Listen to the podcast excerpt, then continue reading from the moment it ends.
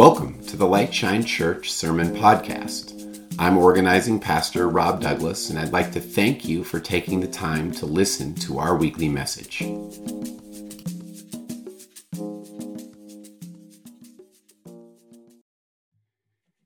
Thank you for that, Shay. Living in poetry, knowing that our work is never finished, that things can always get better. This morning, we're going to look at the very beginning um, of Jesus's relationship with his disciples. They will certainly learn the lesson that Shay was just teaching us. Well, we're going to look at discipleship today in terms of catch and call, a miraculous catch of fish that leads to a call to follow Jesus with this new vocation of catching people. Well, for the past year, I've actually been writing a book on missional disciple making that's actually going to be released sometime in the spring.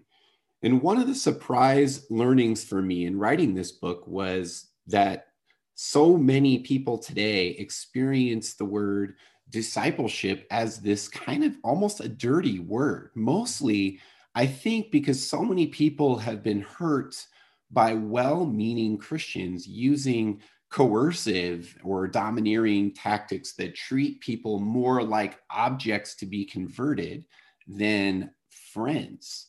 In other words, discipleship goes wrong when it neglects relationship. So, how do we grow as disciples and participate in this call ourselves in a manner in which where, where we really we do no harm to people, but rather promote healing and wholeness helping people to connect better to the love of God in Jesus Christ? These were the kinds of questions that I brought with me to the study of today's text. So here we go. We're going to go fishing with Jesus and we're going to see what we can learn. Luke 5 1 through 11. Once, while Jesus was standing beside the lake of Gennesaret, the crowd was pressing in on him to hear the word of God. He saw two boats there at the shore of the lake. The fishermen had gone out of them and were washing their nets. He got into one of the boats, the one belonging to Simon, and asked him to put out a little way from the shore. Then he sat down and taught the crowds from the boat. When he had finished speaking, he said to Simon, Put out into the deep water and let down your nets for a catch. Simon answered, Master, we've worked all night long, but have caught nothing.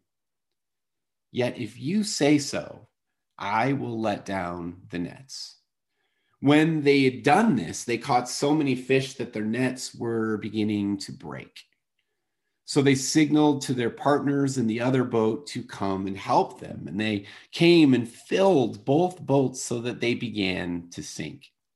But when Simon Peter saw it, he fell down at Jesus' knees, saying, Go away, Lord, for I am a sinful man.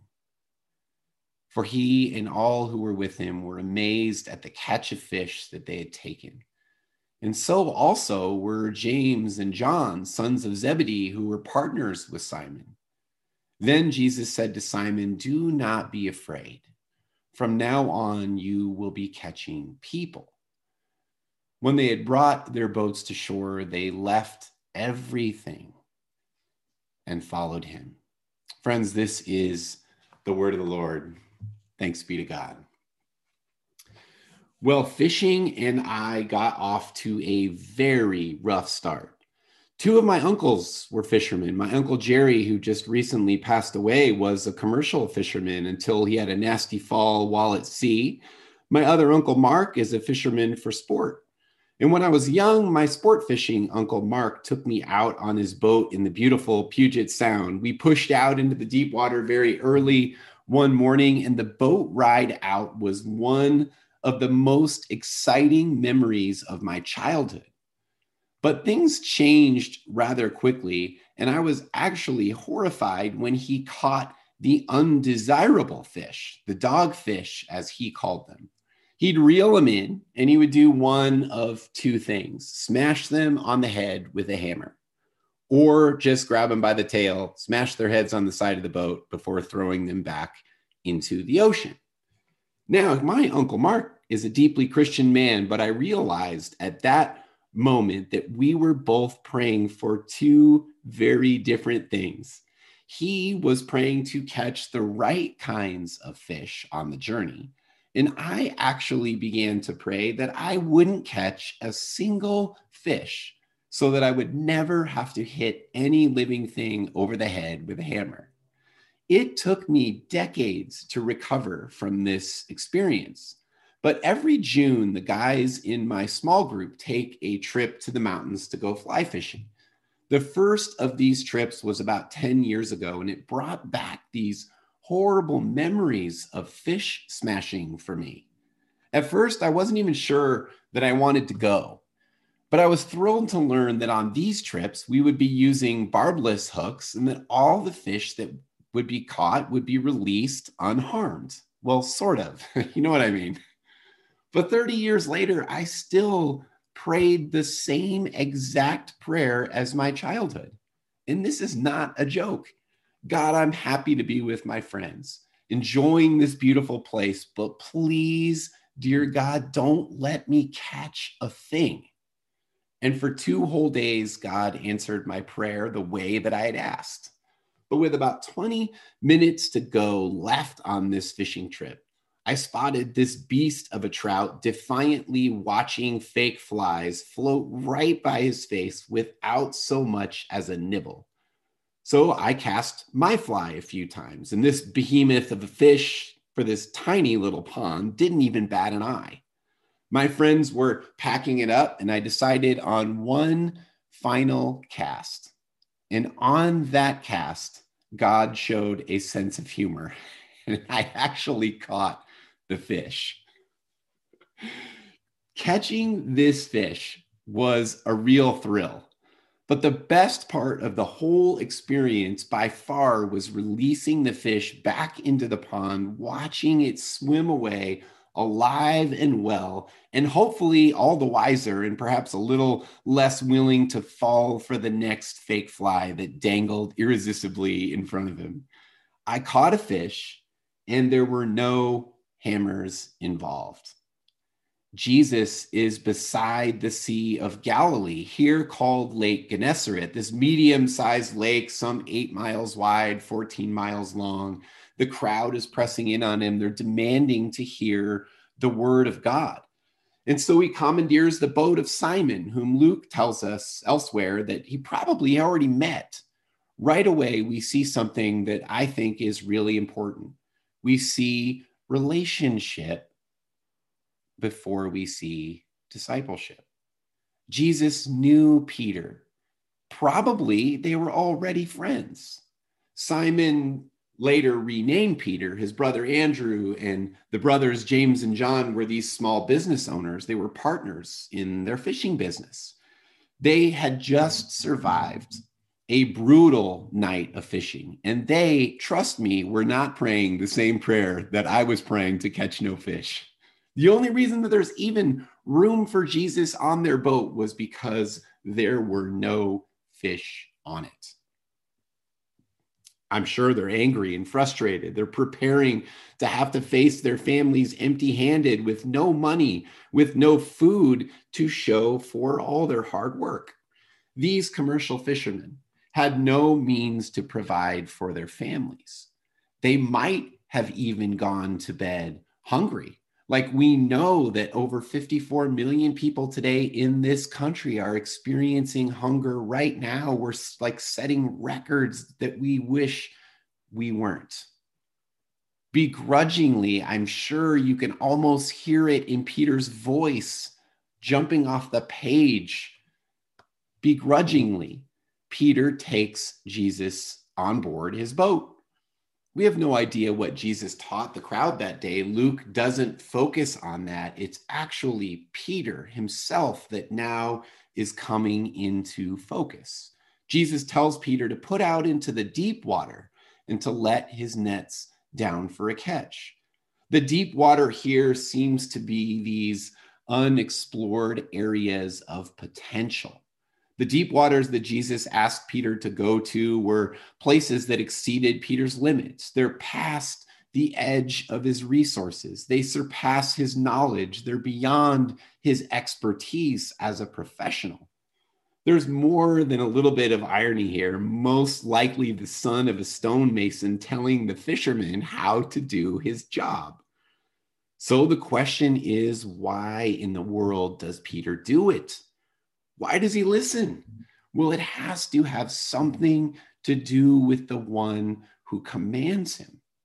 Because of his obedience, there's such an abundance of fish that the nets are breaking, the boat is sinking, and Peter is absolutely terrified. All he can see is his own unworthiness like Shay saying that we're, the work is never finished. This is what Peter sees in himself. He sees this unworthiness, his sinfulness in the presence of Jesus. This declaration of Peter's may also have carried with it some social connotations that I had not previously seen before until studying this text again that many Jewish elites called those who couldn't attend worship services at the temple for various reasons, they called them sinners. So poor people, especially poor people who lived far away from Jerusalem, were considered to be particularly sinful and unclean.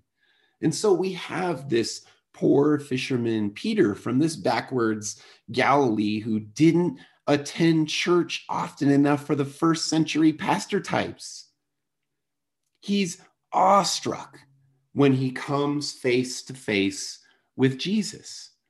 So now I want to finish by reading in between the lines a little bit. We have this miraculous catch of fish that, interestingly enough, is not only provision for today, but it's actually more than enough for tomorrow as well. Not only have Peter, Andrew, James, and John received their daily bread from Jesus, they've actually received enough provision to feed an entire village of people. Or here's another way to think about it selfishly, they've received enough to make themselves wealthy men. This catch is their winning lottery ticket. Because they believed Jesus, because they obeyed, they have prospered. But look at what happens. Notice that this prosperity, look how short lived it is. Jesus doesn't call them to that. Jesus calls them to leave behind their prosperity, leave behind their success, to walk away from it and turn away from it in order to lead lives of service and self sacrifice. Now, nobody ever talks about this, but the thing that I could not stop thinking about was what happened to all those fish. Well, somebody ate them. We don't know exactly who it was, but we certainly know who it wasn't because the four walked away from them the surprise that I I truly believe that the surprise of this text is that Luke, I believe, really has the larger community in mind here as the recipient of God's abundance. The four disciples, they resist the instinct to hoard and to take it all for themselves. Instead, they walk away, and effectively, what they do is they leave their wild success for others to enjoy. The catch is miraculous for sure, but I wonder if the bigger miracle isn't the change that occurred in the heart of a human being that's willing to walk away from that kind of abundance and choose another way. The miraculous provision of Jesus was for other people so that they might have their daily bread too. Maybe this is Luke's clue as to what real discipleship looks like or is all about when we follow Jesus. Maybe hungry people get fed. The call that follows the catch is about people and specifically about making disciples if People are treated as objects to be converted instead of as friends. Then fishing for people may still be experienced today by others as a hammer blow and not the healing salve that it's supposed to be. But if following Jesus today and discipling others means leading by serving, leading by sharing God's provisions with others, especially with those who do not have enough, then people may begin to experience Jesus and his followers differently. And maybe those people might even choose to follow him. I can't help but wonder how many other people on the lake that day also followed Jesus because of Peter, Andrew, James, and John's decision to follow. How many others responded to Jesus like that too? Luke clearly wants us to see that Jesus is the source of hope and abundance. And he wants us to see disciples of Jesus as those who share this hope and abundance with others. We know that Jesus was never coercive or domineering. Peter, Andrew, James, and John were rather caught up in the net of Christ's love and mercy. The religious types of Jesus' day may not have seen these fishermen as disciple worthy, but Jesus deems them good enough to be his disciples no matter who we are, no matter what we've done, we may be unfinished. But no matter who we are, what we've done, no matter how other people see us, or no matter how we might even see ourselves, Jesus deems us worthy of being his disciples. Jesus engages in the same kind of deep water work with each one of us. Jesus wants to take us beyond our own limits and experiences, beyond even our expertise. He sees potential in us that we may never have even seen in ourselves. And when we respond to his call to follow, the Holy Spirit just might use us in surprising ways where people's real needs get met. Now, fishing and I may have gotten off to a really bad start, but I realized that the kind of fishing that we are actually called to never requires a hammer. Let's pray. God, we thank you for the mercy and the grace that you show each one of us, that you deem us worthy of being your disciple. May we be so caught up by this incredible love that it propels us onto works of love and compassion and justice. Amen.